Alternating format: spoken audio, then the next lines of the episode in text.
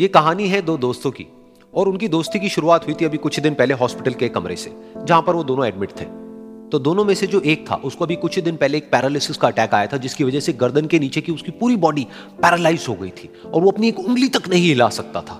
और पूरे दिन जो भी नर्स उसके पास में आती, वो उसको एक ही बात कहता, कि मुझे कोई ऐसा इंजेक्शन दे दो जिससे कि मैं मर जाऊँ। अब मैं और जीना नहीं चाहता। ऐसी ज़िंदगी का मैं क्या करूँगा तो उसका जो दोस्त था उस कमरे में, क्योंकि वो चल फिर सकता था तो रोज सुबह और रोज शाम को उस कमरे में खिड़की थी, उसके पास में जाकर के खड़ा हो जाता और अपने दोस्त को बताता कि उस खिड़की के बाहर क्या चल रहा है। बिल्कुल नीला आसमान है, सफ़ेद बादल है हल्की हल्की हवा चल रही है और कुछ पंछी उड़ रहे हैं। एक बहुत ही सुंदर बीच है जहाँ पर कुछ बच्चे मिट्टी के घरौंदे बना रहे हैं। कुछ लोग हैं जो वहाँ पर बैठे हुए बस समुद्र की लहरों को देख रहे हैं। कुछ लोग जॉगिंग कर रहे हैं, कोई एक्सरसाइज कर रहा है, कोई पतंग उड़ा रहा है। वहाँ पर एक आइसक्रीम की स्टॉल है, जहाँ पर कुछ लोग आकर के आइसक्रीम खा रहे हैं। और सनसेट के टाइम पे जो पानी है, वो पूरा गोल्डन हो जाता है और चमकने लगता है। तो शुरू में तो जब उसने वो सब बताना शुरू किया तो उसके दोस्त के ऊपर ज़्यादा असर नहीं हुआ, लेकिन धीरे धीरे उसके अंदर जीने की चाह जागने लगी। अब वो सुबह का इंतज़ार करने लगा कि जल्दी से सुबह हो और मेरा दोस्त मुझे बताए कि आज यहाँ पर क्या हो रहा है। कुछ दिन तक ऐसे ही चलता रहा। फिर एक दिन जब वो सुबह उठा तो उसने देखा कि सामने वाला बेड खाली है। फिर उसने नर्स को बुलाया और उससे पूछा कि क्या वो डिस्चार्ज हो गया है? तो नर्स ने कहा कि आपको तो उन्होंने बताया होगा, उनके पास कुछ ही दिन बाकी थे और कल रात को ही उनकी डेथ हो गई है। ये सुन करके उसके अंदर की उम्मीद पूरी तरह से टूट गई, क्योंकि सिर्फ़ उसका दोस्त ही था जिसने उसको बाहर की दुनिया से जोड़ा हुआ था, जिसकी वजह से वो जान पाता था कि बाहर क्या हो रहा है और ये दुनिया कितनी खूबसूरत है। तो कुछ दिन तक तो वो रोता रहा और उसने जीने की चाह छोड़ दी। लेकिन दूसरी ही तरफ़ से उसके अंदर कहीं ना कहीं एक नई चाह पैदा हुई कि काश मरने से पहले एक बार मैं खुद अपनी आँखों से देखूँ इस खिड़की के बाहर कि दुनिया कैसी है। जैसे जैसे उसकी ये चाह बढ़ने लगी, उसको अपने अंदर एक अजीब सी एनर्जी महसूस होने लगी। और फिर एक दिन उसने अपनी पूरी ताकत लगा दी और किसी तरीके से वो बेड से नीचे गिरा और पकड़ पकड़ करके, पकड़ पकड़ करके किसी तरह से उस खिड़की तक पहुँचा। फिर उस खिड़की को पकड़ करके वो खड़ा हुआ और खिड़की के बाहर देख लिया। लेकिन खिड़की के बाहर देखते ही वो गुस्से से भर गया।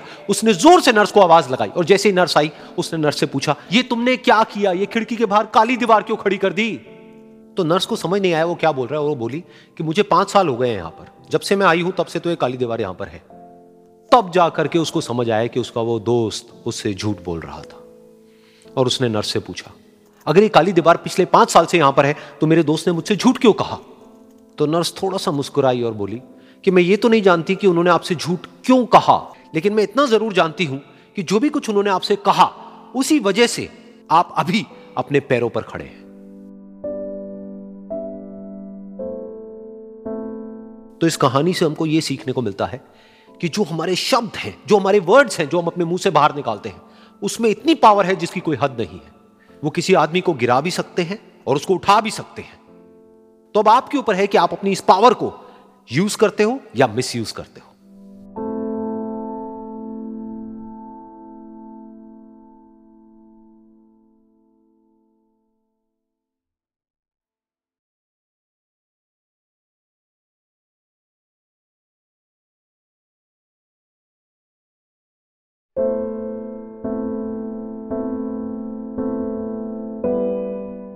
ये कहानी है दो दोस्तों की।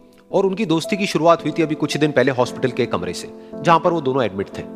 तो दोनों में से जो एक था, उसको अभी कुछ दिन पहले एक पैरालिसिस का अटैक आया था, जिसकी वजह से गर्दन के नीचे की उसकी पूरी बॉडी पैरालाइज हो गई थी और वो अपनी एक उंगली तक नहीं हिला सकता था।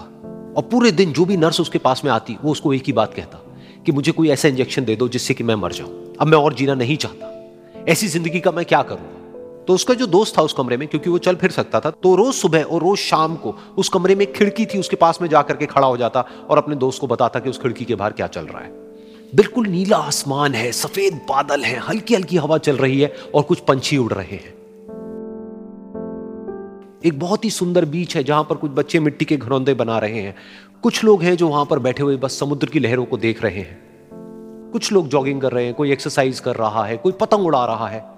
वहाँ पर एक आइसक्रीम की स्टॉल है जहाँ पर कुछ लोग आकर के आइसक्रीम खा रहे हैं। और सनसेट के टाइम पे जो पानी है वो पूरा गोल्डन हो जाता है और चमकने लगता है।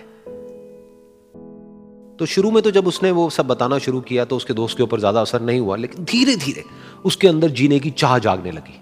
अब वो सुबह का इंतज़ार करने लगा कि जल्दी से सुबह हो और मेरा दोस्त मुझे बताए कि आज यहाँ पर क्या हो रहा है। कुछ दिन तक ऐसे ही चलता रहा। फिर एक दिन जब वो सुबह उठा तो उसने देखा कि सामने वाला बेड खाली है। फिर उसने नर्स को बुलाया और उससे पूछा कि क्या वो डिस्चार्ज हो गया है?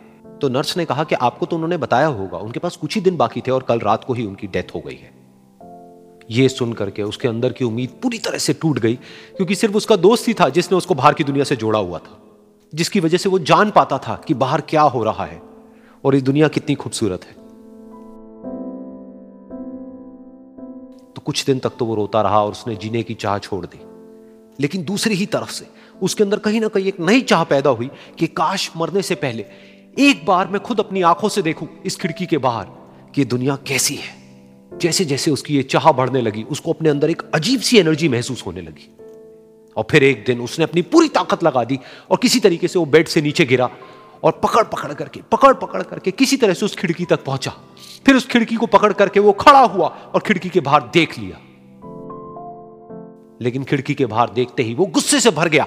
उसने ज़ोर से नर्स को आवाज़ लगाई और जैसे ही नर्स आई, उसने नर्स से पूछा, ये तुमने क्या किया? ये खिड़की के बाहर काली दीवार क्यों खड़ी कर दी? तो नर्स को समझ नहीं आया वो क्या बोल रहा है और वो बोली कि मुझे पाँच साल हो गए हैं यहाँ पर। जब से मैं आई हूँ, तब से तो ये काली दीवार यहाँ पर है। तब जा करके उसको समझ आया कि उसका वो दोस्त उससे झूठ बोल रहा था।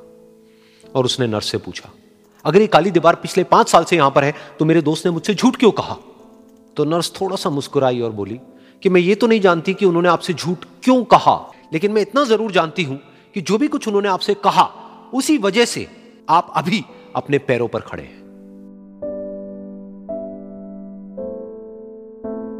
तो इस कहानी से हमको यह सीखने को मिलता है कि जो हमारे शब्द हैं, जो हमारे वर्ड्स हैं, जो हम अपने मुँह से बाहर निकालते हैं, उसमें इतनी पावर है जिसकी कोई हद नहीं है। वो किसी आदमी को गिरा भी सकते हैं और उसको उठा भी सकते हैं। तो अब आपके ऊपर है कि आप अपनी इस पावर को यूज़ करते हो या मिस यूज़ करते हो?